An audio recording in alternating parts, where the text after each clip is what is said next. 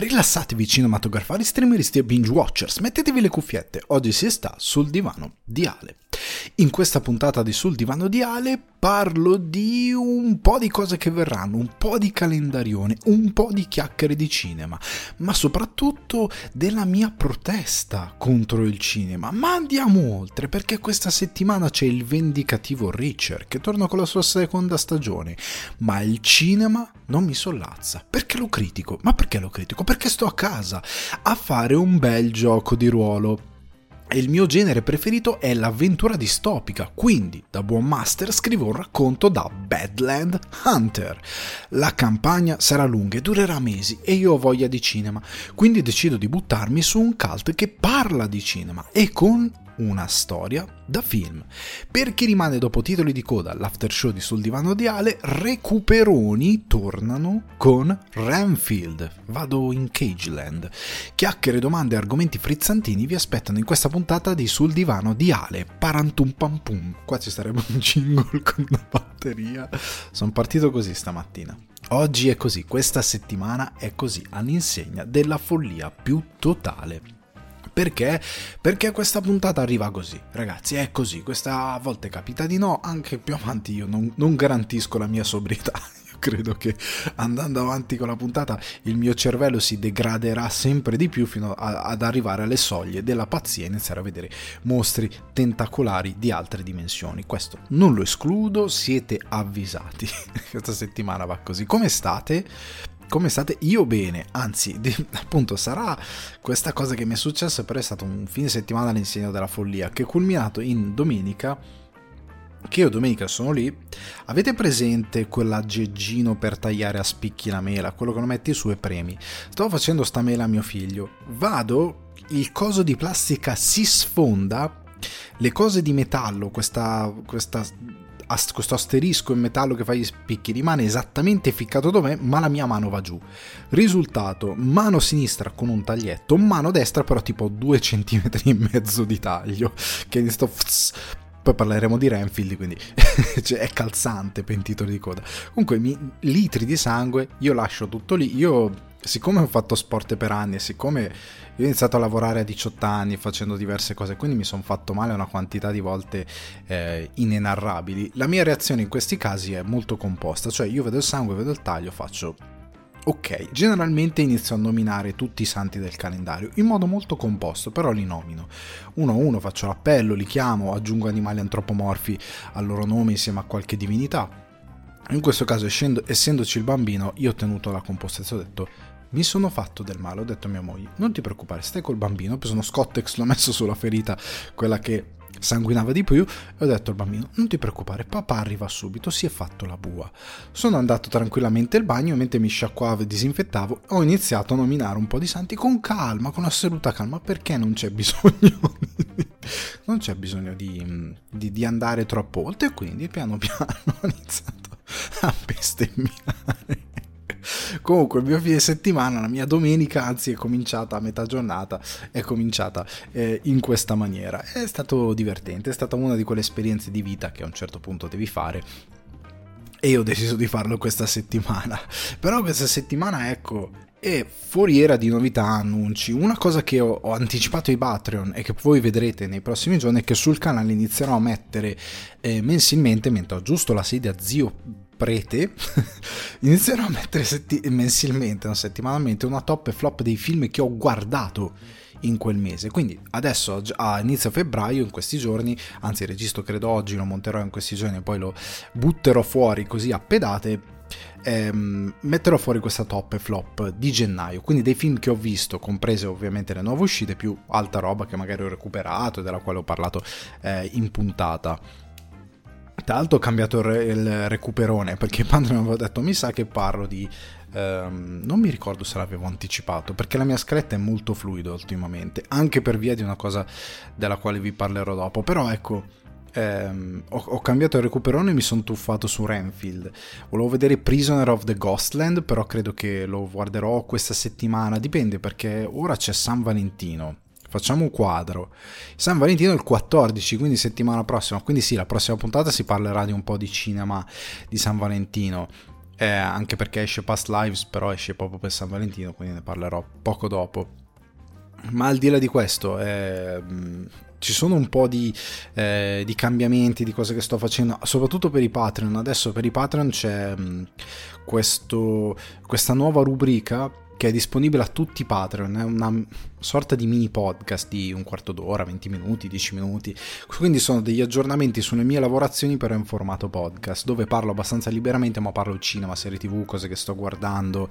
E questa settimana ho parlato di ehm, David Lynch perché sto finendo di montare un attimo di buio, di nebbia mentale sto finendo di montare l'ultima parte della monografia, sono a, ormai a 30 minuti e in questo percorso mi sono venuti fuori dei pensieri e lì mentre tra, tra una cosa e l'altra ho detto vabbè questi pensieri piuttosto che mettermi a scriverli che può essere lungo anche perché poi devi revisionarli eccetera eccetera devi eh, assicurarti che non hai scritto eh, vaccate ho detto registro vado direttamente a braccio registro e straparlo un po' quindi è per tutti i Patreon, anche per chi ha, perché fa parte degli aggiornamenti, quindi anche per chi ha il, l'entry level, quindi l'abbonamento basilare, ha anche accesso a questi contenuti. Quindi è una cosa che ho voluto fare perché mi diverte registrare questi contenuti per tutti i Patreon, queste cosine extra.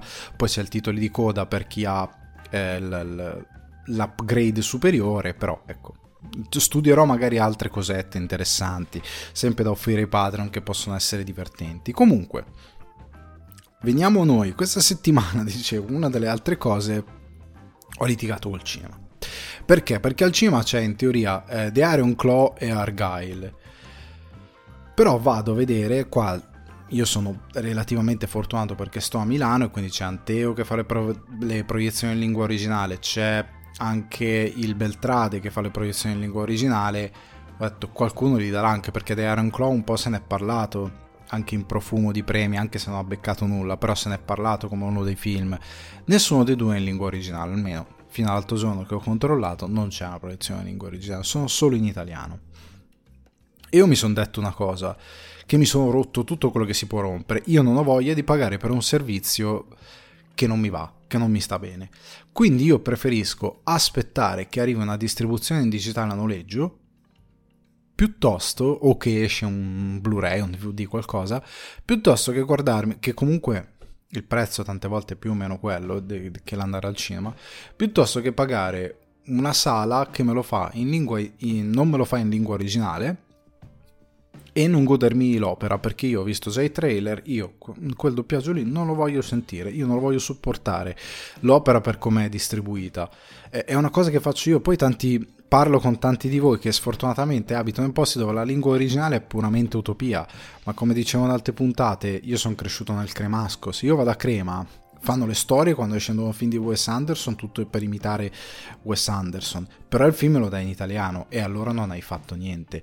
Cioè, per basta spostarsi un attimino nella provincia e vedere un film in lingua originale è utopia pura, è impossibile. E per come sono cambiati i tempi, è insostenibile. Poi è inutile che si piange che la gente non viene al cinema. Questo è uno degli altri problemi. Io, se un film non è in lingua originale, non lo vado a vedere. Non è per spocchia, è perché se magari c'è qualcuno di nuovo, eccetera, eccetera ma perché io sono stato dieci anni da un'altra parte, in Irlanda, sono abituato a una distribuzione diversa, sono abituato ai film in lingua originale, sono abituato a guardare anche talk show, late show, me li guardo in lingua originale, io il, il Muppet Show con a volte dei doppiaggi insentibili e poi ne parlerò anche per uno dei film che recensisco questa settimana che però riguarda i sottotitoli imposti, non, non lo voglio soffrire, onestamente non, non lo voglio soffrire perché non mi va di supportare una distribuzione fatta in questo modo. E quindi di Iron Claw e Argyle, del quale non stanno parlando neanche troppo bene,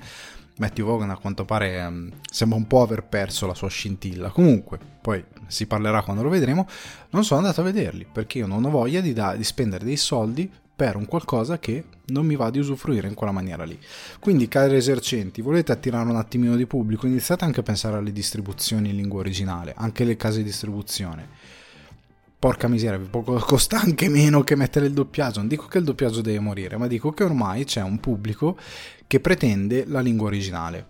E se non gliela metti, il film non lo vede. E quindi io non li vedo più. Io gli horror, ormai che escono tutti praticamente doppiati, io non li andrò più a vedere, me li guarderò poi quando arriveranno a noleggio perché non, non mi va bene. Cioè, ho visto l'ultimo Scream, giusto per passione, ho detto cavolo, però dai, Scream lo vado a vedere al cinema, ne parlavamo la, scor- l'estate scorsa. Ho detto sono andato a vedere, c'era un doppiaggio che sembrava SpongeBob, sembrava vedere SpongeBob più che vedere Scream per come era doppiato. Quindi mi dispiace se qualcuno se la piglia male, però io onestamente non, non mi va di spendere soldi in un servizio nel quale non, non, non ne beneficio quindi non lo faccio più. C'era anche How to Have Sex che era andato a Cannes, me l'ero mm, saltato a Cannes perché non, avevo intercettato che fosse mm, interessante.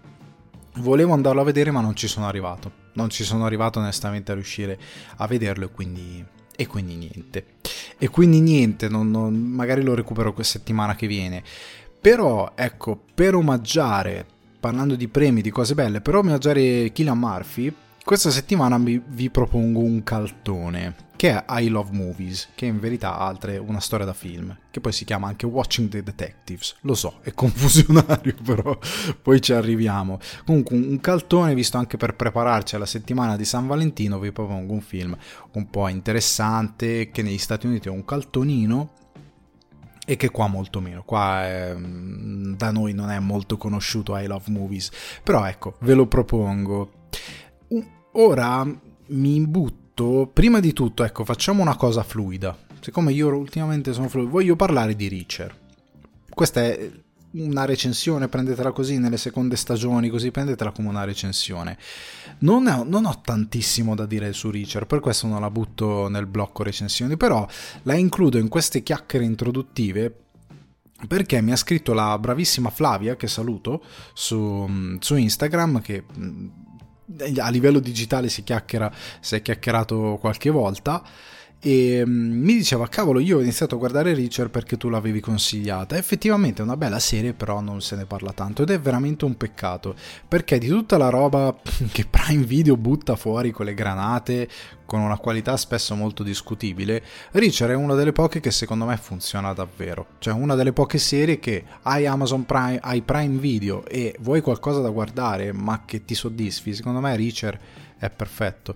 La prima stagione mi era piaciuta tantissimo questa seconda stagione altrettanto, mi è piaciuta eh, tantissimo. Se volete uno spy action, Reacher perfetto, veramente, anche questa stagione ehm, con una nuova storia che comunque va nel passato di Reacher. Secondo me stanno prendendo anche le giuste storie da adattare dai libri di Lee Child, se non ricordo male è l'autore del, dei romanzi, secondo me stanno anche prendendo le giuste storie per dare una sorta di continuità alla, narrati- alla narrazione eh, adattata a schermo, cioè in serialità per Richard, perché eh, anche in questa stagione si va nel passato, eh, soprattutto in questa stagione si va nel passato di Richard, si scopre un po' di più da dove viene Richard e si vanno a guardare i suoi ex commilitoni, eh, da dove viene, e mi piace tantissimo. Secondo me eh, anche le scene d'azione, ci sono delle scene d'azione in Richard che sono migliori di alcuni film che ho visto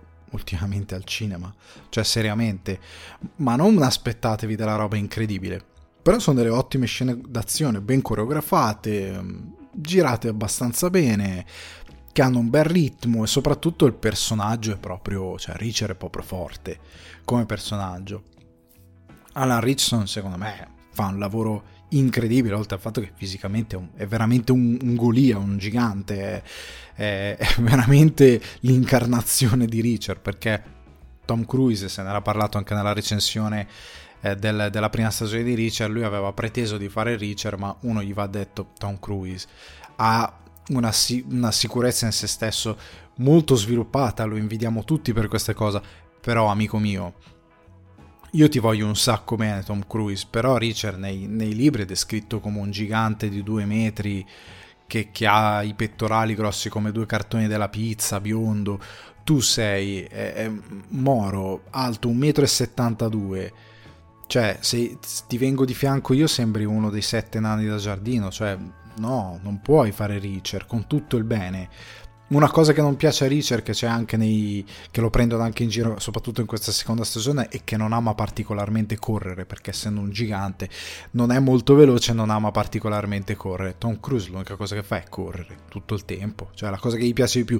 No, non vedi che il personaggio non c'entra niente con te, capisco che hai cercato di, di, di intercettare un eroe action che però non è proprio nelle sue corde. Invece in questa serie funziona tutto strabene. Il mistero di questa, di questa seconda stagione, cioè l'intrigo, spy, mi è piaciuto molto a livello di thriller, personaggi che rimangono appesi per tanto tempo, tanti personaggi che... Ecco, in, Richard non dovete tro- affezionarvi troppo ai personaggi perché può morire chiunque in qualsiasi momento. Però secondo me è una bella serie, cioè io ve la consiglio veramente tanto. Io me la sono divorata la seconda stagione, cioè ogni sera che ho avuto 40 minuti per guardarla l'ho guardata. Poi l'altra sera ho detto ok, devo andare avanti anche perché voglio recuperare sono indietro di una puntata di True Detective e me ne sono guardato le ultime tre a fila, ma, ma, con un piacere enorme perché sono anche super scorrevoli, super divertenti.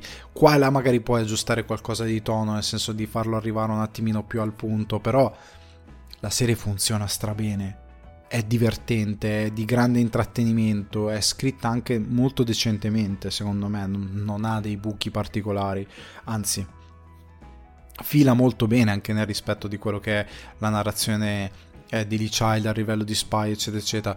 E poi Rich era un personaggio che a me piace tantissimo. Cioè perché io questi contrasti eh, se ne era parlato anche tempo fa con eh, a me la, la, moralità del soldato, in particolare quella di Richard, di Richard, mi piace tantissimo, cioè perché è un uomo che ha una moralità alta, nel senso lui non ha nessuna pietà verso le, un certo tipo di ingiustizie, però non è, come si suol dire, un, uno potrebbe dire è un personaggio un po' di destra, un reazionario, no, perché lui va contro il potere stesso inteso come il potere politico o il potere di chi abusa potere all'interno. Lui crede, è un po' come Big Boss di Metal Gear Solid, però non verso la pazzia, nel senso che lui crede seriamente nell'onore, nell'onore, nel rispetto, nel senso di lui odia il prepotente, che sia un politico, non gli interessa se è americano, se, eh, non gli interessa niente. Se sei un prepotente lui ti viene a cercare e ti fa un sacco male.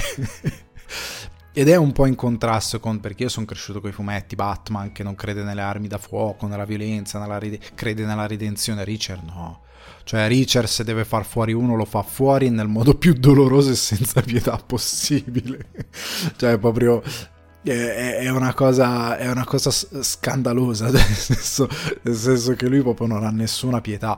E il modo in cui non ha nessuna pietà ti fomenta anche perché capisci che è proprio l'onore di un giusto, perché è una filosofia diversa, perché nel fumetto ci sono anche, oltre al fatto che è fumetto, però se guardi Batman c'è una filosofia un po' diversa di quello che la vita, la morte, il giusto e sbagliato è un po' più infantile per certi versi, un po' più semplicistica, per quanto sia interessante. Però in opere come, come Richard io tendo a, ad amare questi personaggi perché tendo ad avere delle credenze che sotto certi punti di vista capisco, nel senso non esiste Dio, non esiste paradiso, inferno, non esiste un giudizio universale, ehm, se qualcuno vuole fare del male a questo mondo come la storia ci ha insegnato lo fa liberamente e senza, e senza problemi, quindi esiste qualcuno e deve esistere per forza una forza del bene che per difendere determinati ideali e per aggiustare quelli che sono dei torti è disposto a fare qualsiasi cosa e di aggiustare le cose anche a cazzottoni, violenza e uccidendo anche chi fa del male perché quella persona è irrimediabile. Cioè ci sono delle persone... È bella questa idea, no, ma la giustizia sì è bello, ma se tu hai 30 anni, 40 anni, hai fatto una vita di crimini e sei convinto che minacciare per dire una famiglia e ammazzare un ragazzino o fare del male a una persona o abusare ehm, qualcuno per estorcere qualcosa sia giusto, te è inutile, cioè è, è diffi- difficil- molto difficilmente cambierà idea. Cioè, Richard, se fosse a Gotham City, Joker sarebbe vivo per 5 secondi. Cioè, chi è questo? È un criminale? Si chiama Joker. Il secondo dopo, Richard parte, appena lo piglia tra le mani, spezza il collo. Cioè, finito il Joker. Chi è che c'è? Il, pingu- il pinguino. Lo vado a prendere un tappo di 1,40 m. Arriva Richard, gli dà un cazzotto gli sfonda tutti i denti, la mascella. Il secondo dopo il pinguino è per terra che vuole diventare un volontario di Save the Children. Cioè, è, è, è, un, è un, tipo di, eh, di personaggio che è completamente diverso. Io so già che molti possono dire, eh, ma è un violento, un reazionario. Sì, ma tu la metti in un, in un contesto morale che non esiste, cioè che non può stare in piedi per certi versi, eh, che, che, che, è molto ideologico e che, e che non tiene conto anche di come tante volte la storia si è aggiustata però con qualcuno che era dalla parte giusta che è arrivato a soluzioni estreme perché non c'era nessun modo e perché chi ti attacca usa dei mezzi disumani, quindi tu non puoi stare lì a mettergli i fiori nel, nell'orecchio perché quello ti spara in testa. E quindi l'unica cosa che devi fare è avere un Reacher, non c'è, non c'è altro, che ha un senso di giusto e sbagliato talmente alto che arriva a fare quello che arriva a fare, perché non ha nessuna pietà verso qualcuno è il ragionamento che avevo fatto altre volte con appunto i, i, segreti di Wind River, cioè la morale del cacciatore. Nel momento in cui tu vai a superare i limiti della società talmente tanto che arrivi ad abusare del potere, ti fai scudo del potere e sei convinto di essere sopra chiunque, sei convinto di poter fare del male assoluto verso chiunque senza pagarne le conseguenze, allora a quel punto la legge dell'uomo in quanto animale sociale evoluto viene a decadere perché non, non c'è più niente da fare, a quel punto parte la morale del cacciatore, un Wind River che dice ok, io sono un cacciatore, vado a caccia e faccio quello che devo fare per riequilibrare la, la bilancia naturale che tu hai voluto mettere in moto perché hai ignorato le leggi di una società civilizzata. Allo stesso tempo Richard è uguale tu hai buttato dalla finestra il mondo civilizzato, che poi Richard non è uno che non crede nell'autorità, crede nell'autorità non corrotte, quindi quando è necessario le va a chiamare perché capisce che alcuni ingranaggi vanno puniti in quella maniera. Altri ingranaggi, chi appunto va a squilibrare la bilancia di una società evoluta e pacifica, allora lui a quel punto parte. lui a quel punto dice va bene, va bene, io, io, sono tranquillo, perché lui poi è anche questo, lui è un tranquillone, è un uomo buono, però se uno va verso la violenza e verso quel tipo di prepotenza, lui dice: Eh, te la sei giocata così e te la sei giocata molto male. te la dovevi giocare diversamente. cioè, è il cavaliere me- nero di Gigi Proietta. Il cavaliere nero non gli devi romper cazzo. Questa è la conclusione. dice: è tranquillo, vai sotto un certo livello. Dice: Eh, te la sei giocata male, amico mio. Te la dovevi giocare diversamente. Questo è Richard. Però, comunque, seconda stagione che mi è piaciuta tantissimo. Dopo che ho blaterato di varie cose però veramente io ve la consiglio, se non avete mai visto Richard recuperatevi anche la prima stagione. Poi l'idea di quest'uomo che vive senza modo spartano, si compra vestiti nei negozi d'usato di giorno in giorno. È, è fantastico, è, è proprio forte come personaggio. Comunque, salutone a Flavia che mi ha aiutato a tirar fuori questo argomento sul fatto che appunto è una serie del quale mh, sfortunatamente non si parla tanto, anche perché Prime non è che pubblicizza tanto le opere che fa, è un po' come Apple però spende molto di più in proporzione perché nel senso ne produce 700.000 ne, ne, ne pubblicizzasse mezza delle cose che, che produce mm, fa venire fuori a volte dei danni a volte delle perle che rimangono un po' nascoste perché, mm, perché non le tira fuori. Richard secondo me è un'ottima serie di culto che può essere può avere un gran bel pubblico e può essere proprio divertente quindi recuperatela.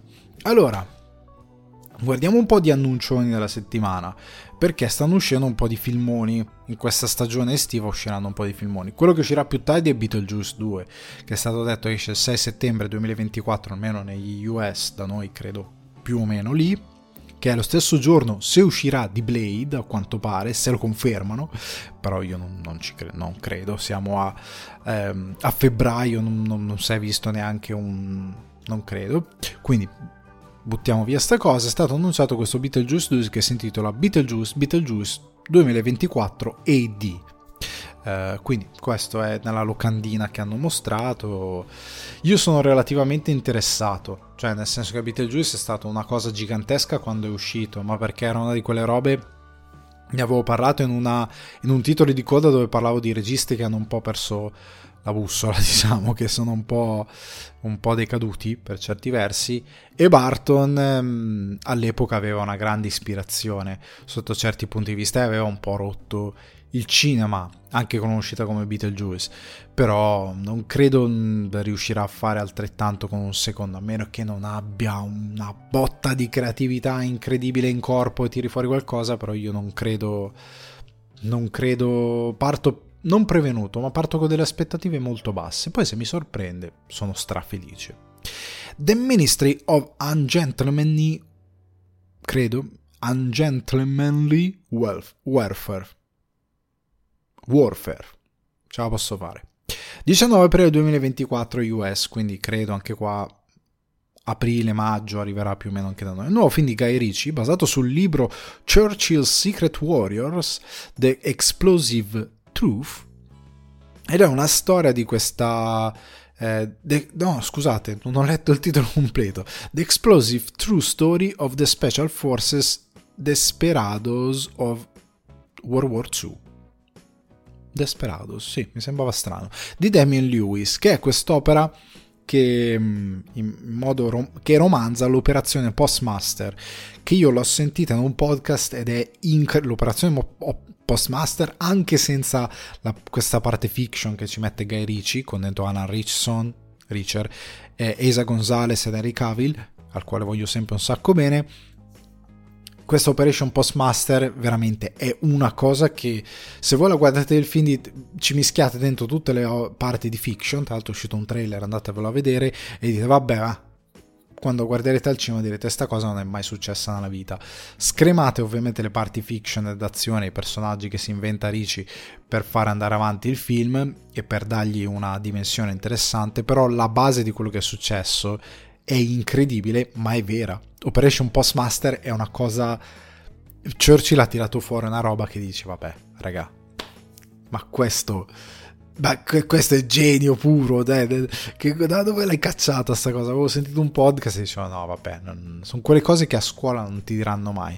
Ed è, ed è un peccato perché tu dici cavolo, ma, ma la storia, cioè rendere interessante la storia, quando sei a scuola posso dirmi, ah sì, la notte in lunghi col tè, ok va bene, le date a memoria, mi vuoi insegnare qualcosa all'interno dei libri di storia aderendo a quelli che sono i fatti storici, ma raccontato con un attimino di, eh, di trasporto, con un attimino di, di, interesse, perché questa operazione è stata determinante per la seconda guerra mondiale. Comunque, raccontarmi qualcosa che Mm, di anche uno studente che, porca miseria, eh, si sta addormentando sui libri, una via per appassionarsi. Cioè, è, tutta questione di narrazione. Come tu racconti gli eventi reali in modo interessante, tante volte può essere d'aiuto. Cioè, nel senso, se ora c'è qualcuno che fa il professore, che mi ascolta, cioè, se voi una volta a settimana o comunque organizzate, state insegnando la seconda guerra mondiale, gli fate vedere, eh, non lo so, Five Came Back, quel documentario Netflix con i registi che raccontano della seconda guerra mondiale, secondo me ho trovato un angolo interessante, soprattutto se siete in un liceo artistico, se siete in un liceo tecnico magari è un po' difficile, però se siete in un liceo artistico così può essere una roba super interessante per parlare di risvolti artistici, di narrazione, di come si costruiscono le storie, ma soprattutto anche insegnare qualcosa riguardo la eh, seconda guerra mondiale, per essere um, come sono arrivati a scoprire eh, i, um, i, campi di concentramento, come poi li hanno veicolati alla nazione negli Stati Uniti, convincendo la gente che dovevano impegnarsi più nella guerra. Insomma, ci sono degli angoli molto interessanti che le forme d'arte, quelle tra quelle più aderenti documentaristiche e quelle di finzione, possono aiutare a raccontare la storia, ma anche rimanendo solo aderente ai, al, um, al, alla realtà di quello che è successo, potete utilizzare storie come quella di Operation Postmaster per raccontare delle robe super ganze e veicolare la storia. Comunque, The Ministry of Ungentlemanly Warfare, in uscita ad aprile negli Stati Uniti, spero che arrivi anche da noi tra aprile e maggio, perché sembra fichissimo. Se arriva in lingua originale, raga, io giuro, me lo guardo, mi compro il Blu-ray dagli Stati Uniti. Io non lo vado a vedere se non lo mettete in lingua originale perché mi parte un neurone. Comunque, Ghostbuster Frozen Empire, anche questo ad aprile, ehm, ritorna Billone Marray nostro Io non ho visto il primo di Afterlife, non l'ho visto, lo devo recuperare perché um, se uscirà anche questo, arriverà in lingua originale, me lo andrò a vedere. Però quello che mi ha interessato è Monkey Man. Che voi dite, ah, un cinecomic? No, Monkey Man. Questo film che negli US esce ad aprile è il debutto alla regia di Dave Patel, che è anche protagonista, ed è questa sorta di vendicatore mascherato, però un po', John, un po', un po tanto John Wick, a Mumbai, è ambientato tutto a Mumbai, che è questo vendicatore mascherato con questa maschera di scimmia, vestito però come John Wick, che ammazza, combatte e spara come John Wick, e che inizialmente era stato preso da Netflix anche per i diritti di distribuzione internazionale. Poi è arrivato Jordan Peele e ha detto no, no, fermi tutti, lui ha la sua casa in produzione Monkey Paw, che ha degli accordi di distribuzione con Universal, ha detto no, no, fermi tutti. Lo prendo io, Netflix, vai a farti un giro e se l'è preso lui perché ha detto no, questo merita di andare al cinema. Anche perché contrariamente a quei cani di Netflix, ciao Netflix, ti voglio tanto bene, siete dei cani, ehm, ha intuito che se questo lo pubblicizzi come il prossimo John Wick, oh, può darsi che tu costruisci un nuovo francese e ti porti tanta gente al cinema, un nuovo franchise action. E magari di Monkey, Monkey Man ne vediamo due o tre. Se, se, è buono come sembra e se funzionerà al cinema come potrebbe avere fun- potenziale di funzionare, quindi va a nutrire esercenti, va a nutrire l'industria, che è un'ottima mossa, piuttosto che farlo finire su Netflix, andare al cinema in qualche sala per mezza, mezza giornata e poi Netflix si acquisisce l'ennesimo film che magari non merita neanche di avere sulla piattaforma e non lo si vede, non, non aiuta il cinema. È molto meglio che uno grazie a Jordan Peele che se l'è preso lui, che ha l'accordo distributivo con Universal e quindi speriamo che anche in Italia se lo distribuisca Universal e che vedremo nelle sale. Io ci spero tantissimo. Roadhouse. Qua torniamo a Prime. Allora, questo è un remake. Ho visto il trailer l'altro giorno di Il duro del Roadhouse con Patrick Swayze. Eh, regia di Doug Lyman, che è un buon regista quando si impegna, The Border Entity, anche se le scene Edge of Tomorrow, American Made, che era in verità un buon film, con Jake Gyllenhaal e Conor McGregor che interpreta praticamente se stesso. Gli hanno detto Conor fai te stesso, fai il bullo di periferia con le tue mosse e lui fa quello. Nel film fa molto molto l'arrogante. Comunque è prodotto da Amazon MGM Studios, che Amazon ha comprato MGM, e arriverà fuori tipo via Prime Video. E parte molto male perché Lyman quando aveva fatto il progetto non era previsto appunto che andasse sulle piattaforme. A quanto pare era mm, in produzione da diverso tempo, prima dell'acquisizione, da quello che ho capito, di MGM. E eh, Lyman ha scritto un editoriale per Deadline prendendosela con Amazon perché dopo l'acquisizione hanno tagliato le release nelle sale e quindi questo film che è anche qui un film di intrattenimento, action eccetera eccetera fatto per il pubblico di popcorn poi lo fai uscire a marzo, marzo-aprile è stagione verso l'estate quindi stagione perfetta per andare al cinema a vedersi qualcosa di leggero loro invece lo buttano sulla piattaforma probabilmente si perderà un po' lì io me lo voglio guardare però Lyman si è giustamente inviperito e non è andato alla premiere del Southwest um, South, South SXSW, non mi viene. eh, Southeast Southwest. Non è andato alla premiere perché per protestare contro eh, Prime Video secondo me anche abbastanza giustamente. Quindi questi sono più o meno alcuni film che io ho messo nel mio, mm, nella mia lista di annuncioni interessanti che stanno uscendo in questi mesi al cinema. Quindi segniamoceli tutti. Beetlejuice 2 vabbè. The Ministry of Ungentlemanly Warfare che consiglio di vedere il trailer, Ghostbuster Frozen Empire, Monkey Man, io lo aspetto tantissimo, Roadhouse, che mi pare interessante, me lo guarderò sicuramente, ne torneremo a parlare. Però veniamo alle recensioni, che questa settimana sono tragiche le recensioni, nel senso che, ehm, come vi dicevo, non sono andato al cinema perché il cinema non mi ha attratto e quindi sono rimasto a casa a vedere un po' di roba, eh, un po' di roba che è uscita in piattaforma, che sono gioco di ruolo, Badland Hunters e poi ho de- deciso di metterci questo caltone e il caltone, appunto, questo bel film con um, Cillian Murphy, Lucy Liu e Jason Sudeikis che è una storia da film, ovvero I Love Movies, ovvero Watching the Detectives. Ora mi spiego. Allora, il, il titolo originale è Watching the Detectives, però a livello internazionale, se non ricordo male, il film è stato anche distribuito come I Love Movies In Italia è uscito anche come I Love Movies, però poi è stato anche chiamato Una storia da film. Queste sono quelle cose che capitano ogni tanto, però se non ricordo male forse anche negli Stati Uniti a un certo punto lo distribuirono come I Love Movies, anche perché Watching the Detectives, che cazzarola di titolo è, cioè proprio... non ci piglia niente, è, è abbastanza... Mh, è, è poco da appeal, ma soprattutto anche non ti dà un'idea de- della storia, no? non ti dà neanche un avvicinamento alla storia. I Love Movies è molto più calzante. E ora ve ne parlo. Per la regia di Paul Sauter e sceneggiatura di Paul Sauter, durata un'ora e 31, lo trovate su Prime Video.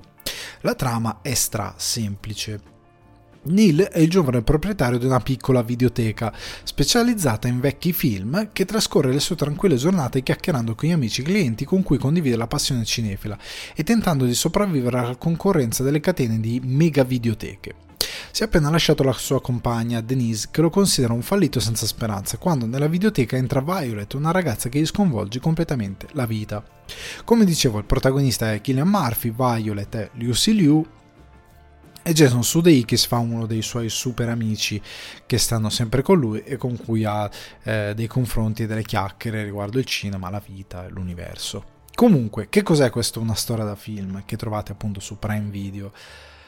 Allora, io ve lo consiglio per due motivi. Uno per celebrare un po' Killian Murphy e per farvi vedere anche altri ruoli che ha fatto. Qua era giovanissimo perché il film è dei primi anni 2000, quindi era super giovane e ehm, anche perché ci stiamo avvicinando, stiamo navigando verso San Valentino e questo film è un buon compromesso, cioè perché è una sorta di rom-com di altri tempi, però è anche una sorta di mezza dichiarazione d'amore verso il cinema, perché il film anche poi per come è girato in molte sue parti è pieno di citazioni, anche delle citazioni al cinema noir, perché il protagonista è da come viene descritto è un amante del cinema noir. E quindi in alcune cose, in alcune costruzioni è anche un po' un noir, cioè questo stesso film è una rom-com, però la struttura è un po' noir, cioè c'è la Dark Lady che è appunto la ragazza Lucy Liu che si propone, ehm, ci sono diverse cose che succedono, a un certo punto c'è l'indagine, la polizia, ci sono loro che c'è lui più che altro che cerca di capire chi è questa ragazza davvero perché lei continua a fare cose folli. Nel senso che è una persona quanto più lontana possibile dal cinema, nel senso non ha una televisione, non guarda i film, è terribilmente annoiata da qualsiasi cosa che sia la normalità e quindi ogni giorno è una follia, letteralmente, con questa, con questa ragazza e lui in parte se ne innamora anche proprio per questo, perché i, i, film entrano un po' nella vita reale e la vita reale diventa un po' un film. E quindi appunto I Love Movies ha molto senso, ma anche una storia da film ha molto senso perché le cose che succedono con questa ragazza sono veramente da film, non sono proprio da, da vita reale.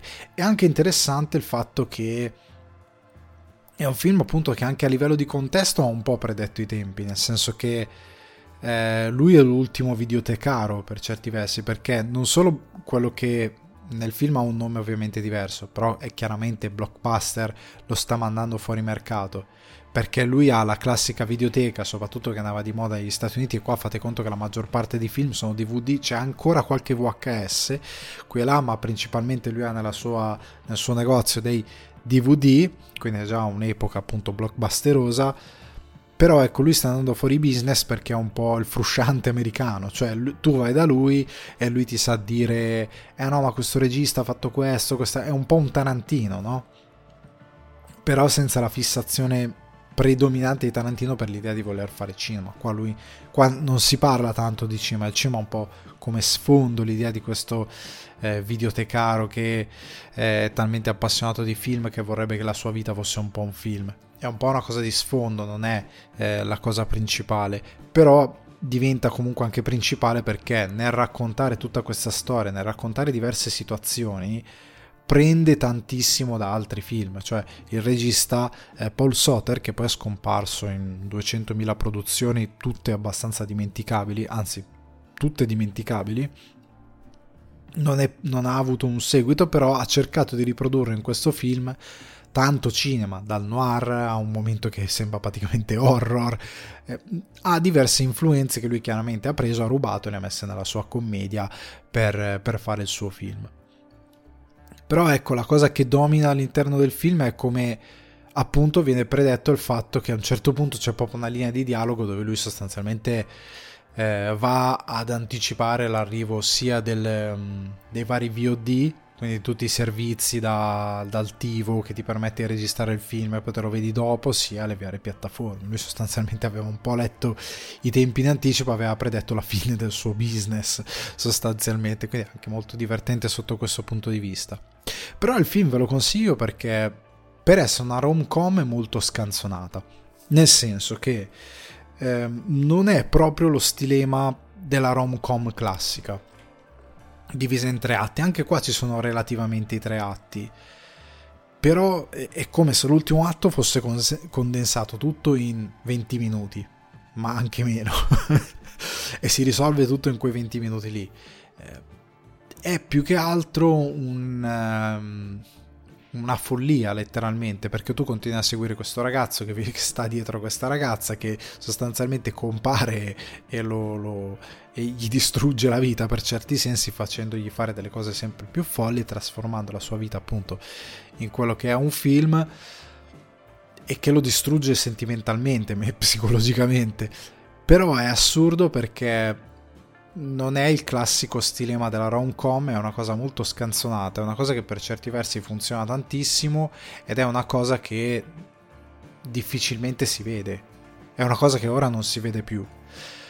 È un'idea molto interessante sotto un sacco di punti di vista, sia perché inquadra un periodo storico ben preciso, sia perché riesce anche a proporre un'idea diversa di come si può fare un po' una rom-com. Non è il film più come dire, più riuscito del mondo. Nel senso che da noi io credo che sia andato giusto giusto, forse è andato all'epoca su Sky, è andato direttamente forse in televisione, io non credo che sia andato al cinema in Italia questo film. Non so, poi magari mi vengo poi magari mi sbaglio, però io credo che sia uno di quei film che va direttamente, forse esce in una sala in tutta Italia, poi va straight to video, forse è andato direttamente straight to video. Negli Stati Uniti è stato un caltino un film caltino che ogni tanto salta fuori, ehm, soprattutto quando si parla di cinema che parlano di cinema. Però ecco, è un film che è per molti versi riuscito, per molti altri versi secondo me mostra il fatto che po- questa è la migliore idea forse di Paul Soter ed è eseguita discretamente bene, non è eseguita in toto totalmente bene. Ci sono delle cose che funzionano. Il personaggio su The Ikis fa comunque molto ridere. Secondo me, lui ci ha messo anche del suo. Eh, Lucy Lu funziona, lo stesso Cillian Murphy funziona tantissimo in un ruolo che poi, se considerate tutto quello che ha fatto dopo, abbastanza un unicum all'interno della sua carriera, considerando che si è dato di più al dramma e ad altri tipi di, ehm, di opere, cioè ha finito a fare il cattivo in Batman, cioè è una cosa completamente diversa, alla fine ha fatto qualche horror. Insomma, è, è, è un'opera che è, un, è un, un'entità unica all'interno della carriera di, eh, di Murphy. Però ecco, molto Secondo me è affascinante come questo regista ha preso la rom-com e l'ha trasformata in una cosa sua per parlare di cinema, per parlare di cose che le appassionano e per parlare di una coppia completamente non aderente alla realtà, cioè nessuno di questi due personaggi può esistere davvero nella realtà, sono due è, è, come se fosse una sua realtà a parte perché tutto quello che c'è nel film è, ass- è, è veramente assurdo e sopra le righe. Però è divertente da vedere, cioè è un film gradevole da vedere. Non è un film che mi svolta la vita, però è molto gradevole da, da vedere, è molto... è un molto cinema americano comedy di quell'epoca, ecco. È un film che non ha abbastanza corrispettivi fuori da quell'epoca e che secondo me è divertente da scoprire. Se non l'avete mai visto, è un film divertente da scoprire. Quindi, una storia da film che trovate su Prime Video, io ve lo consiglio. È una cosa mm, interessante da, da esplorare se vi piacciono le commedie.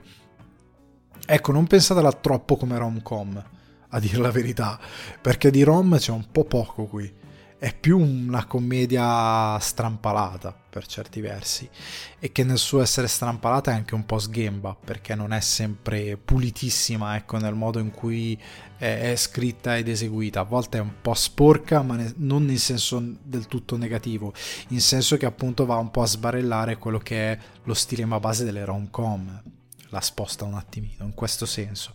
È una roba che difficilmente vedrete altrove. Quindi una storia da film, Prime Video, secondo me lo dovete recuperare. Procedendo oltre, la situazione si fa drammatica con gioco di ruolo di Thomas Vincent per la sceneggiatura di Seth Owen della durata di un'ora e 40 minuti e che trovate su Prime Video, quindi è un'esclusiva Prime Video. Emma, Kylie Cuoco e Dave, David Oleiowo, eh, per, per, ravvivare il loro matrimonio organizzano, organizzano, non riesco neanche a leggere la trama, un gioco di ruolo in un hotel di New York. Ma le cose si fanno pericolose per Emma e la sua famiglia. La sua verità vera attività, non ce la faccio, di killer professionista sconosciuta a Dave viene smascherata da Bob, Bill Nighy. Per proteggere i suoi cari Emma va a fare affidamento sulla sua abilità letale e la sua determinazione. Chiedo scusa ma non riesco a rimanere serio perché penso a questo film e penso che finita la visione ho detto ne voglio parlare adesso, vi, pre- vi prego adesso vi devo sfogare perché è una cosa incredibile. Allora... Eh, gioco di ruolo, roleplay, l'hanno tradotto paro paro il titolo. Allora, eh, ci sono casi, c'è uno dei due fratelli russo che ogni volta che una rivista pubblica una top e flop, il meglio e il peggio dell'anno, lui scrive Make movies is hard e a me viene in mente quel me- meme dillo senza piangere, per favore. E questo è dillo senza piangere, dillo ti prego senza piangere, perché sì, è vero, fare film è una cosa difficile, sì, è vero. Scagliarsi troppo su un'opera non è elegantissimo, però fare film è anche una meravigliosa benedizione e un grandioso privilegio quindi se fai diciamo una cosa diversamente bella, qualcuno ti può anche sfottere per quella cosa lì, no? Come tutti noi ci sfottiamo a vicenda nella vita di tutti i giorni facendo qualcosa di sbagliato, il nostro amico ci prende in giro. Io credo che sia il caso anche di di, poi un, il russo si sente un po' con la coscienza sporca visto che sono anni che non imbrocca un film, una cosa, quindi magari si sente anche un po' preso in causa, considerando che contrariamente a molti altri suoi colleghi non è proprio così brillante lui il fratello. Questo gioco di ruolo merita di essere seriamente eh, messo tra le cose peggiori. Io credo che a fine anno Divano d'Oro, uno dei peggiori film dell'anno, gioco di ruolo ci sarà sicuramente, perché una cosa così non... era un po' che non la vedevo. Allora, eh, e voi mi direte, ma è peggio dei Cavalieri dello Zodiaco che hai parlato nel titolo di coda? Sì, per certi versi sì. E perché è peggio? Perché partiamo da una cosa, questa dovrebbe essere una sorta di action comedy. Però se fosse una persona sarebbe una persona con dei problemi. Cioè una di quelle persone che, che, ogni 20 minuti cambia identità. Cioè arrivi, non so, prendiamo Giorgio, il nostro amico Giorgio, ti va Giorgio, cosa sei oggi? E oggi sono un fissato delle arti marziali so tutto delle arti marziali, sono la mia arte marziale preferita, sono le arti marziali. E per una settimana sa tutto di arti marziali, si fissa per un mese sa tutto di arti marziali, scatta il primo febbraio, Giorgio com'è? E da che lui andava in giro con i pantaloncini da taekwondo, tutto tutti i giorni, anche alla tesi di laurea, lui va con i pantaloncini rosso, rosso brillanti di taekwondo e, e, e, i bendaggi e tutti, ma signor Giorgio, eh, sembra il caso di presentarsi in questa maniera alla discussione della sua tesi lui, ma io so tutto delle arti marziali, vabbè, abbiamo pazienza, Giorgio non sta proprio bene, però è un bravo ragazzo e si impegna. Il primo febbraio Giorgio arriva vestito da gatto, tu dici, Giorgio, ma che cazzarola succede? E Giorgio ti dice Ehm, allora, prima di tutto non riferirti a, a, me come Giorgio, io ora mi chiamo Mr. Whiskers e sono un gatto. E tu dici, Giorgio, hai sbattuto la testa forte a tuoi... A tuoi non lo so pronunciare, a Jiu-Jitsu. Volevo dire taekwondo, però non lo so, mi sono incartato. Quindi a Jiu-Jitsu ti hanno dato una pedata forte forte e sei impazzito. Andiamo a farci vedere. No, per un mese Giorgio decide che è un gatto. Il primo, il primo marzo Giorgio arriva e vi dice ho cambiato vita. E tu dici Giorgio, ma sei vestito bene con la giacca, la cavatta? Sì, sono un trader di bitcoin e colleziono auto d'epoca. E tu porca miseria, era meglio il gatto. Questo gioco di ruolo è la stessa cosa. Non hai idea di cosa sia. Non ha idea, non lo sa che cos'è davvero. È una action comedy? Io vorrei dirvi di sì, in verità no. Prima di tutto perché non fa ridere mai, ma neanche per sbaglio. Vi faccio un esempio di un action comedy che fa ridere. Nice Guys eh, o Free Guy. Film con dentro la parola guy, no, non è vero. Eh, però in genere questi tipi di film hanno una componente eh, comica che fa anche ridere, eh, che, che, ha qualcosa che appunto scatena la risata, ma anche una serie come Slow Horses, che è uno spy, però ha degli elementi per i quali ridi e si alleggerisce, nonostante si prenda abbastanza sul serio nei momenti in cui è spy. Questo film non riesce né a prendersi sul serio né a prendersi in giro, perché nei momenti in cui dovrebbe essere leggero non riesce a trovare davvero un modo di far, di far scatenare la risata, cioè non riesce a trovare davvero i ritmi della commedia, non riesce a trovare neanche eh, dei protagonisti che vestano in modo adeguato i vestiti richiesti, ma perché non lo sa nessuno? Thomas Vincent, il regista, e lo sceneggiatore Seth Owen non sanno davvero cosa stanno facendo, perché tutta la parte artistica, come tutta la parte tecnica, vi spiego, vi faccio un alto scenario di come è girato di come è diretto questo film. Eh, il film è diretto così: voi state camminando per strada e a un certo punto vi ferma uno, e lei? E voi fate, ah, rapinatore, pepper spray, tirate fuori, voi, voi vi chiamate, facciamo finta che mi, vi chiamate Ludovica, tirate fuori il pepper spray perché è un malintenzionato che vi sta salendo. No, è il produttore di gioco di ruolo. E vi dice, eh, devi girare una scena. E tu, ma io sto andando andando in farmacia a comprare le ziguli. Io, che, che, cosa vuoi da me? Io faccio. Sono studente di, ehm, di odontoiatria. Che cazzarola vuoi da me? Devi girare una scena. Ma io studio odontoiatria. No, devi girare una scena di due al bar che parlano. E, ma devo per forza farlo io? Sì, devi farlo tu perché ho deciso che devi farlo. Sei il primo che ho fermato, sei la prima che ho fermato e che non mi ha assalito col peppe spray. Vedi che ho tutti gli occhi rossi perché è tutto il giorno che mi sprayizzano. E, e stiamo finendo il budget della giornata, quindi mi giri sta scena cortesemente. E, e la, la, buona, la, la, nostra buona anima fa: eh, Che devo fare? Eh, va bene, lo faccio. Dove la metto la telecamera? Allora, io sono un produttore, quindi io non è che però il direttore della fotografia, che è mio nipote, dice che la devi mettere. Dove la mettiamo? Marcolino? Vieni qua, dove la mettiamo? La mettiamo davanti alla bottigliera che ha questa bella luce che dovrebbe illuminare i personaggi, quindi che fa anche un'atmosfera perché la location abbiamo finito budget, eh? quindi è, è, proprio un hotel bello, non si vede lo sfondo, è un po' troppo nero. Poi Marcolino, poverino, eh, l'abbiamo qui perché mi ha, mi ha, mi ha, mi ha mia sorella mi ha pregato, però non è che è così pratico proprio a fare il DOP, a muovere la macchina. È un po' così. Quindi, allora, mettilo così, così blocchi bene la luce sui personaggi e, e l'inquadratura... Mm, che, che, cosa guardi in televisione? E la, e la buona Ludovica dice, e io guardo, credo si chiamasse Ludovica, sta ragazza, eh, io guardo tanto, eh, mi vergogno un po', però io guardo Esmeralda, quella, quella, la guarda mia nonna a dire la verità, ma io le tengo compagnia perché tanto bra- a me piace Jack Reacher, però io guardo Esmeralda, che ci devo fare? E vabbè, fai un'inquadratura alla Esmeralda, dai, come ti viene viene. E il film è girato così. non è in grado di dare tensione, non è in grado di dare eh, movimento durante le scene d'azione, non è in grado di dare commedia, ritmo comico, eh, non riesce a inquadrare bene, appunto c'è questa scena terrificante di loro in questo bell'hotel dove stanno facendo appunto un gioco di ruolo eh, ed è terrificante come sono inquadrati i personaggi e sembra tutto veramente a un livello amatoriale mm, seriamente non, non ha alcuna è tutto piatto non, non, c'è la profondità di campo non c'è eh, non c'è neanche l'idea di dare dignità c'è pure appunto Bill, eh, Bill Nighy che è un ottimo attore e qua riesce a sembrare uno alle prime armi. Cioè, a me è capitato di, di, di avere a che fare con gente che così faceva l'attore un po' così così e non aveva grandi capic- capacità. E tu capivi che era uno un po' che lo faceva, ma valeva come qualsiasi altro. Sì, magari aveva una buona, aveva una buona dizione, però a livello recitativo. E un bravo attore come Bill Nighy qua fa una figuraccia perché non, non viene fuori bene. E viene fuori veramente male non ha nulla davvero densità. Questo mondo anche di, di killer, per come è definito, per come è raccontato, le scene d'azione sono sopporifere. Cioè io non ho visto mai un film, anche una action comedy, anche la più... anche prendete il film demenziale più eh, scapestato con Steve Carell, Get Smart, una roba del genere, anche quello ha delle scene d'azione dignitose, per quanto siano in commedia. Austin Powers ha delle scene d'azione dignitose.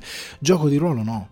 Gioco di ruolo non riesce neanche ad avere delle buone scene d'azione che siano inquadrate bene, che abbiano un minimo di gusto. Eh, cavolo, io non pretendo Nice Guys, quindi io non pretendo cioè, una regia di uno che sa davvero come girare, come mettere in scena, soprattutto come scrivere. Però almeno, almeno porca miseria, non sembrare Esmeralda. E questo che io dico. E questo film è tragico da questi punti di vista. Cioè, narrativamente è super confuso, perché come dicevo, non si capisce se è una action comedy, perché non ha davvero quel tessuto, non ha davvero neanche eh, gli archetipi basilari del, diciamo, dello spy, l'assassino che va in giro per il mondo eh, e fa determinati lavori, non c'ha nemmeno quel bel dinamismo, è tutto molto arrangiato, i personaggi sono arrangiati, il conflitto tra la nostra protagonista e diciamo la villain che eh, spoiler è questa agenzia di assassini che la rincorre. Però le, senza fare spoiler ulteriori, nel caso qualcuno di voi decide di farsi del male per un'ora e 40 minuti, magari mentre fate le faccende, perché io credo che diversamente si fa fatica a vedere questo film. Però ecco, io lo, l'ho gli ho dato attenzione e sono stato molto male. Però ecco, il, il contrasto tra, tra, la protagonista e la villain non esiste, cioè non si capisce bene cosa vuole la villain. È, è tutto molto abbozzato, non è neanche una cosa e che dovrei proprio fare spoiler, però non ha neanche i cliché di quel tipo di rapporto che cercano di costruire, è tutto molto buttato lì e non ha densità. Proprio non, non, non si capisce, no, non che debba essere drammaticamente chissà elevato come, ma almeno la base, tipo un John Wick. John Wick è tutto scontornato, è molto basilare, però almeno quel basilare è definito, ha un gusto, soprattutto nella regia, nella messa in scena come vi dicevo, Nice Guys o Free Guy stesso, che è una action comedy, tutto quello che però è a schermo è studiato minimamente per essere gradevole, per avere un minimo di identità, per essere visivamente riconoscibile, per essere bello da vedere e godibile come film eh, action comedy. Questo no. Questo anche Kylie Cuoco che lei aveva fatto quella bella serie tv della quale io ho visto solo la prima stagione io speravo fosse una limited series ma poi hanno fatto una seconda stagione che era The Flight Attendant lei in The Flight Attendant è bravissima in questo film sembra che le abbiamo detto eh, Kylie ehm, film, azione, dai, ti vuoi fare un bel film d'azione dove picchi, sei un'eroina d'azione lei, dai, bello, mi, mi interessa, di che cosa parla? Ma non è importante.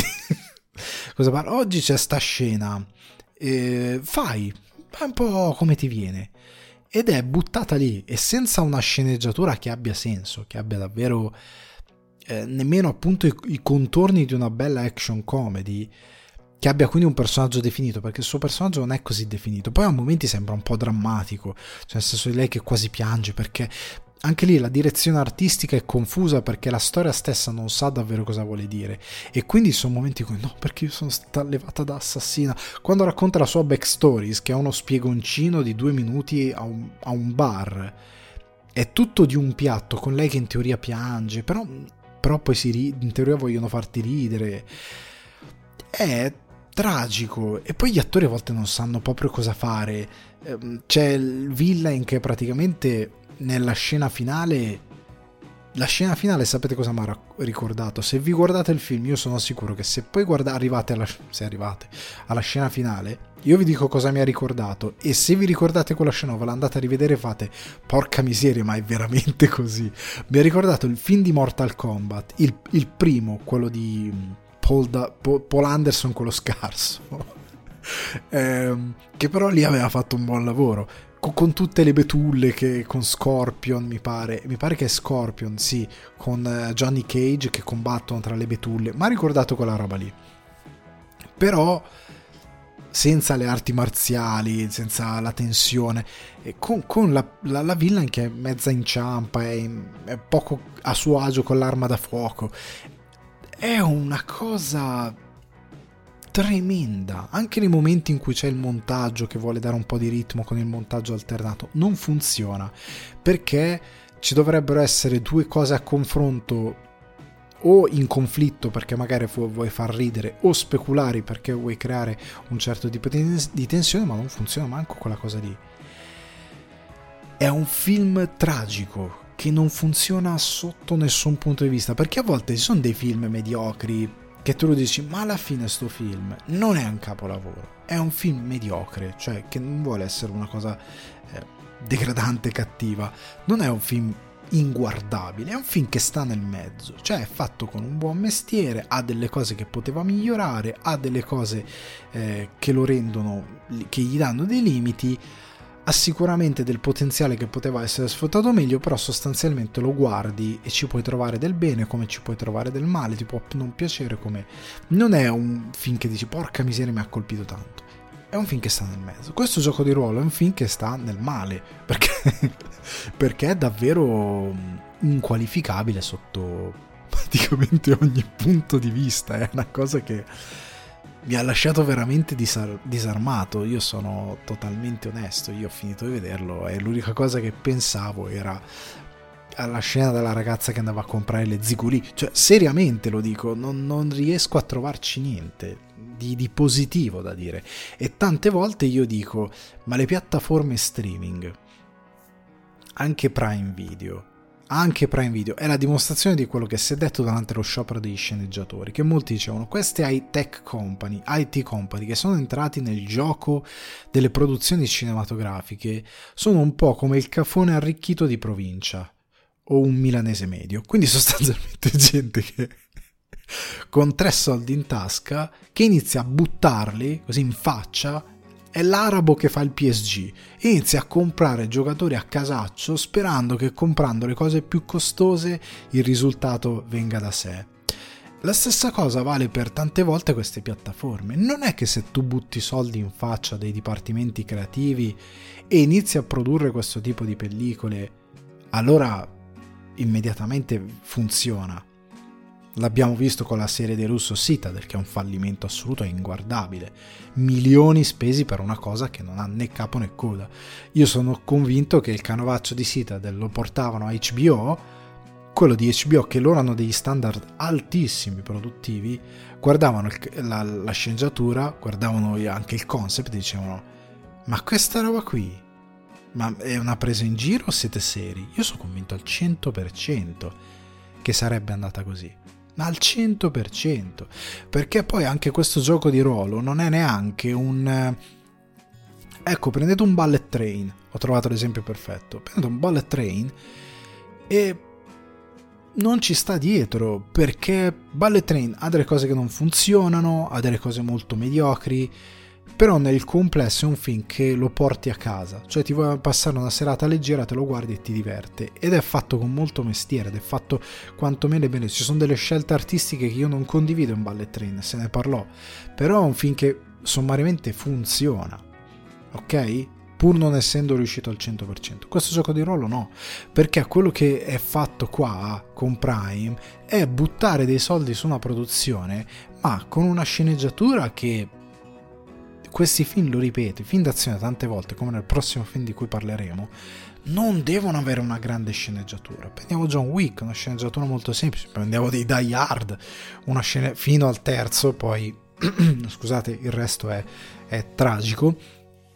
Però sono dei film che hanno una sceneggiatura molto esile, molto chiara, però sua, nello suo scheletro di base funziona molto bene e soprattutto costruiscono bene i personaggi. Cioè John Wick è un'icona, McLean è un'icona, come i cattivi sono un po'... Ehm, funzionano tantissimo in Die Hard. Nel primo e nel terzo. Nel secondo non ero particolarmente fan del cattivo. Era un po' una figurina. Però nel resto delle produzioni nel primo e nel terzo funzionano molto bene. Jeremy Irons era molto forte come in John Wick tutto quello che ti crea questo ecosistema di killer eccetera eccetera funziona. Come in Nice Guys appunto è una commedia però l'idea del caso del thriller funziona perfettamente, poi è declinato in commedia per farti ridere, ma l'azione è azione fatta come si deve, la messa in scena è sempre al massimo, gli attori rispondono strabene, la, la costruzione dei personaggi, Russell Crowe e um, Ryan Gosling che hanno il loro carattere, hanno le loro... Eh, cose che li contraddistinguono come personaggi, che, che li identificano, che gli danno un'identità.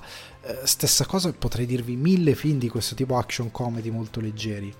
Però appunto hanno una costruzione che per quanto basilare ha alle spalle un mestiere per il quale riescono ad arrivare al pubblico perché nella loro semplicità hanno dei tratti distintivi che sono giocati talmente bene che funzionano.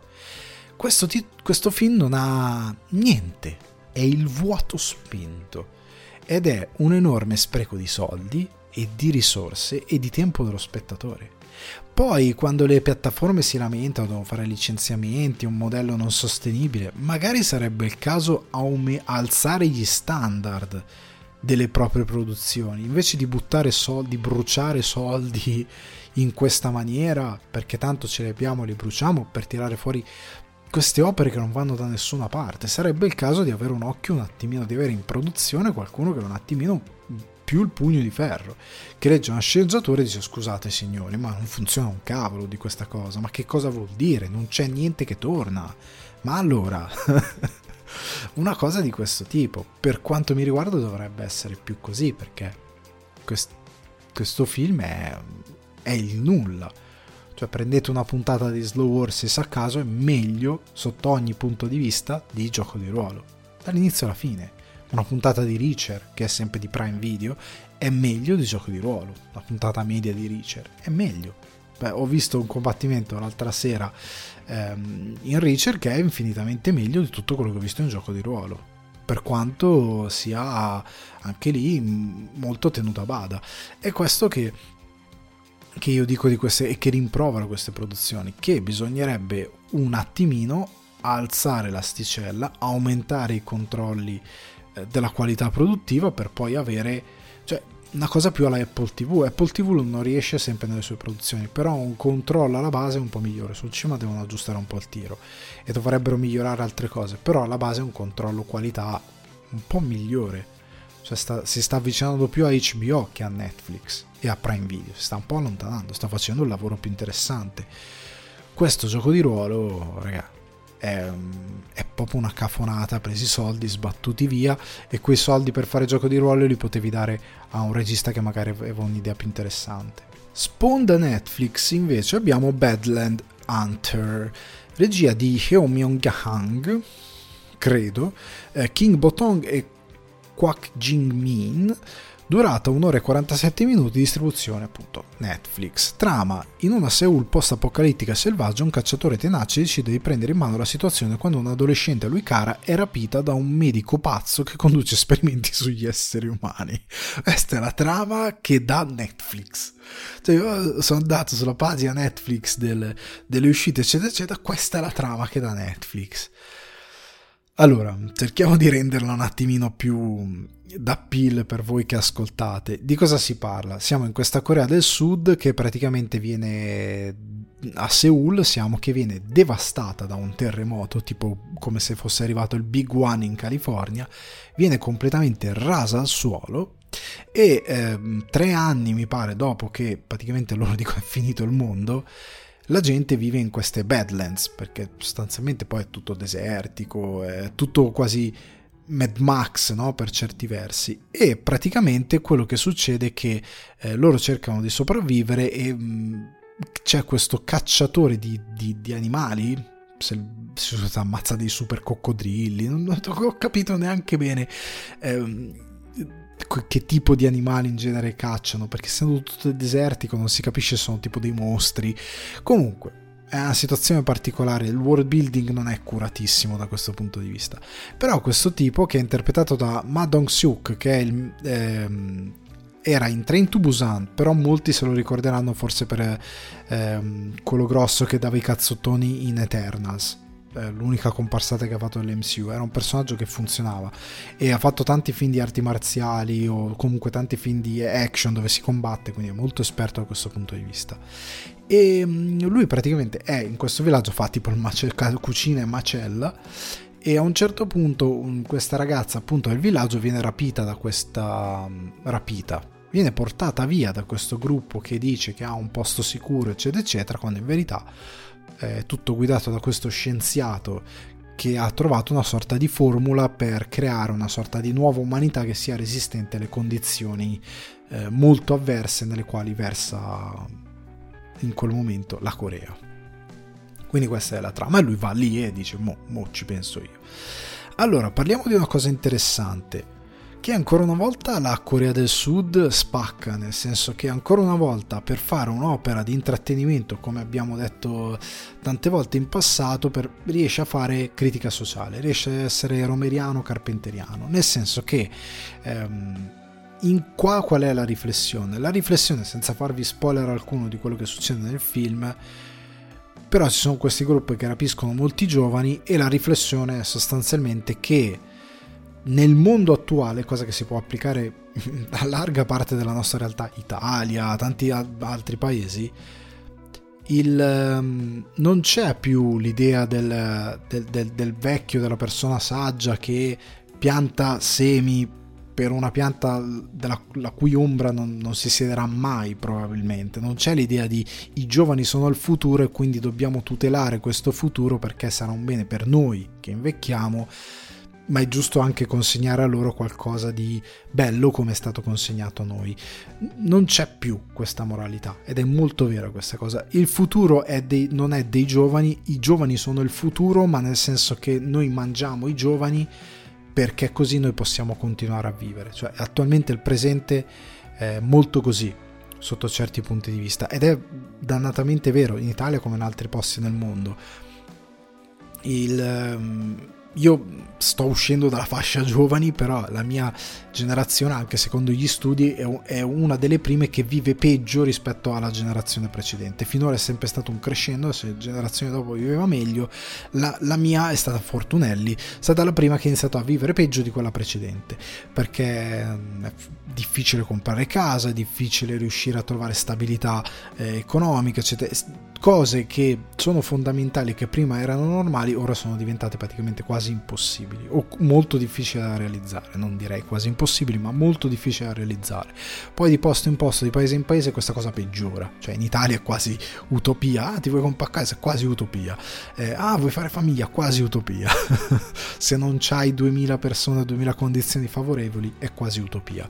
Questo perché? Perché chi è della generazione prima non sta aiutando il futuro, non sta lavorando per il futuro e per i giovani, ma sta semplicemente lavorando per il presente e quindi mangia i giovani per continuare a campare. Il film ragiona su questo, ehm, su questa idea, è questo che, eh, di cui parla il film. E ed è interessante come, come ragionamento, è un discorso super attuale e che fa attraverso appunto un'opera di fantasia eh, con questo protagonista che a me piace tantissimo perché è sostanzialmente una sorta di eroe alla Bud Spencer perché lui è grosso un po' eh, sembra uno strongman con un po' la panciona però mm, che spicchia tutti.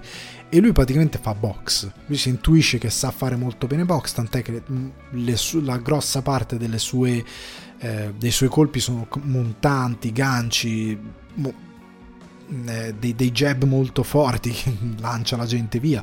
È, è, un boxer che però è anche in grado di combattere l'arma bianca e sparare. E questa cosa è molto divertente. Cioè, lui sa usare un macete per ammazzare tutti, come allo stesso tempo una pistola, un mitra, un fucile a pompa. Lui è sostanzialmente un Sam Moon, una sorta di Sam Moon, anche se non tira calci, perché lui si dedica praticamente a un boxer capisce? Sta molto sul... Eh, non, le gambe le usa per piantarsi a terra o al massimo per dare una pedata a qualcuno, però principalmente lui dà botte coi pugni.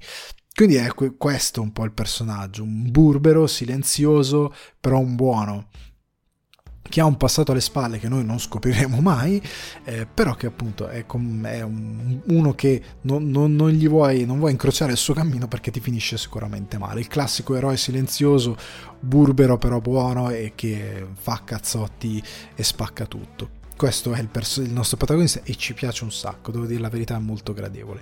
Il resto della trama ha anche delle vibes molto alla Resident Evil, cioè questo film è più Resident Evil di qualsiasi film di Resident Evil mai rilasciato. Perché? Perché va un po' io capisco che può essere fuorviante per chi conosce solo i film, ma per chi conosce i videogiochi è un po' vicino a un certo tipo di sci-fi, diciamo così, giapponese, sci-fi horror. Ai giapponesi piace molto il body horror, il sci-fi e quindi praticamente in Resident Evil il virus, quello che crea i zombie, in verità crea anche dei mostri e questo film ha questa idea di un virus, più che un virus, un agente chimico, una cosa chimica creata dalla scienza che serve in teoria a migliorare l'essere umano che però ha determinate conseguenze che non vi sto a dire. E quindi molte cose anche di estetica a un certo punto ho detto cavolo ma questo è Resident Evil. Praticamente era molto eh, similare. E per certi versi l'ho gradito tantissimo in molte sue scelte ed è un film che è riuscito per me da quel, eh, da quel punto di vista. Tuttavia, per quanto stragodibile, perché io devo dire la verità, mi sono divertito a guardare il film, mi ha tenuto buona compagnia, è stato un bel, eh, un bel divertimento. Il classico film che metti su per divertirti, birra, carbonara e ti guardi un film dove si danno a cazzottoni. Eh, non è fatto male, secondo me funziona però ecco, credo che sia eh, gradevole e godibile con un buon protagonista, però è un film riuscito a metà. Perché è riuscito a metà? Perché prima di tutto è una regia che non è mai ambiziosa, nel senso che non è una regia che non osa mai in eh, campi lunghi, cercare di farti vedere un po' più il mondo, eh, inquadrare qualche silenzio per staccare da una scena all'altra comunque per eh, anticipare un combattimento, che ha qualche sbavatura in una sezione di combattimento, ho visto proprio un campo scavallato in modo abbastanza ingiustificabile e soprattutto ha una direzione delle scene d'azione con attori che sembrano molto a proprio agio con l'idea di fare delle coreografie di combattimento anche belle, devo dire la verità, mi sono sembrate per quanto semplici, però molto belle. La regia però non gli sta dietro, è la, una regia quella che io chiamo la Born Identity, cioè la lavatrice, lavatrice sul set, telecamera dentro, inizia a girare, azione e nel frattempo loro fanno le coreografie e tu vomiti a spruzzo per tutto il salotto. Perché non cap- la grammatica della scena è illeggibile tante volte o meglio è leggibile però è tutta rovinata al fatto che e io ho scoperto studiando quando studiavo produzione cinematografica lavorando con un DOP che poi faceva anche con me la post produzione che a un certo punto fa, avevamo fatto una scena tutta a telecamera fissa perché io volevo a telecamera fissa e fa qua aggiunto un po' di movimento in post produzione perché sai movimento dà dinamismo. Io no. Ma che cazzarola dici?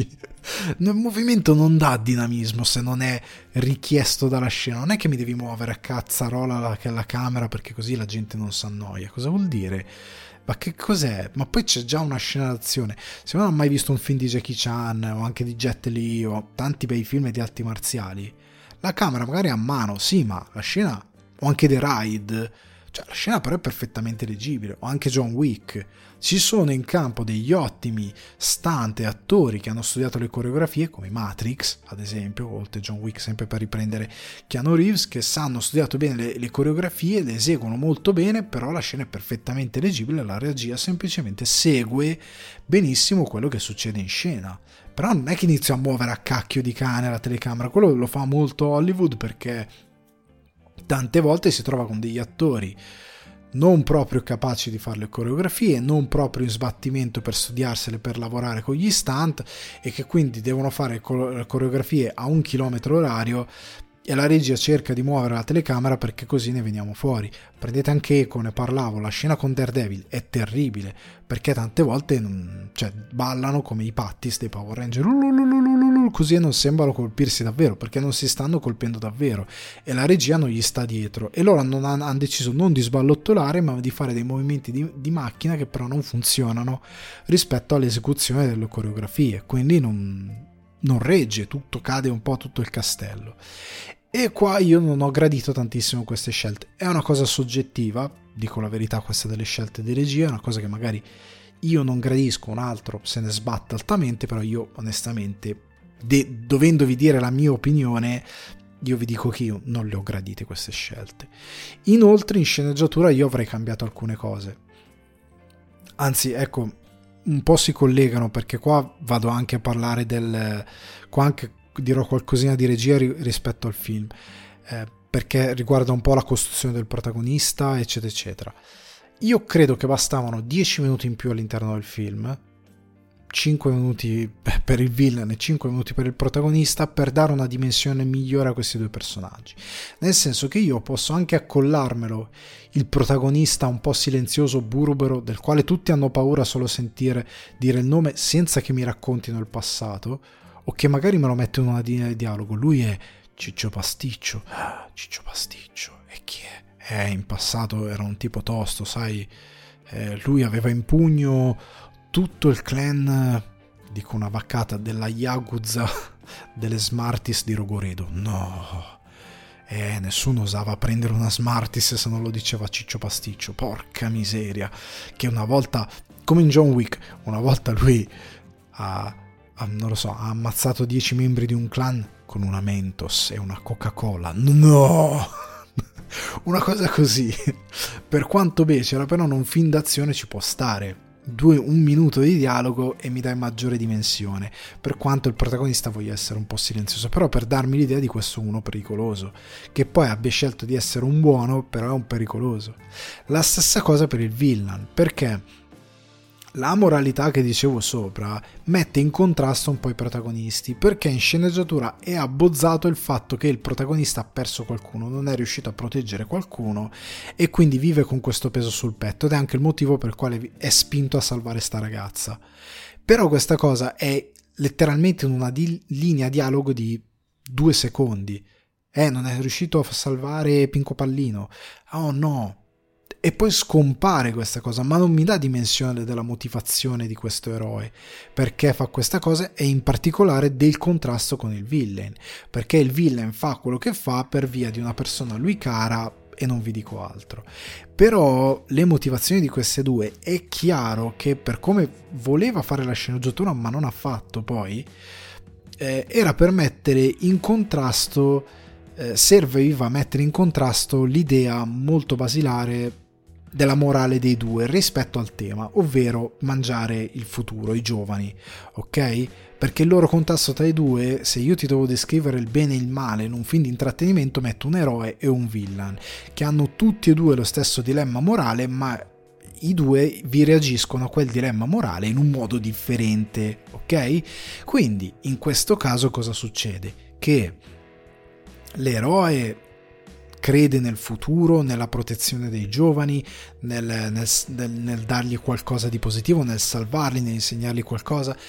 E nonostante la sua perdita, perché ecco, scusate, torno un passo indietro, io rubo questo concetto che ho sentito, eh, che ho appreso un po' di tempo fa e che è stato come un'illuminazione perché non ci avevo mai pensato io, però Villain ed eroe, eroi e cattivi, buoni e cattivi, da cosa sono divisi? Da come reagiscono alle cose. Cioè il mondo fa del male a un personaggio e quel personaggio dice il mondo mi ha fatto male, io farò del male al mondo perché mi è stato fatto del male. È un cattivo, è un villain.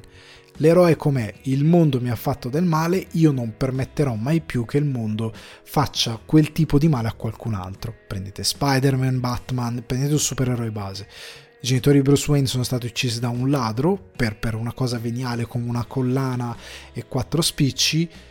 Lui con quel trauma dice non permetterò mai più che questa cosa accada. Ok?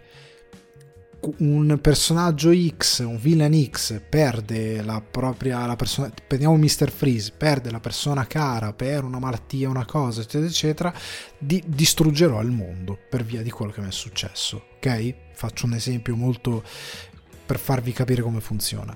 Stessa bilancia morale, due reazioni diverse. Qua andava fatta più o meno la stessa cosa. L'eroe ha subito una determinata cosa e lui però ha deciso che quella cosa lì non, non, permetterà mai più che accada.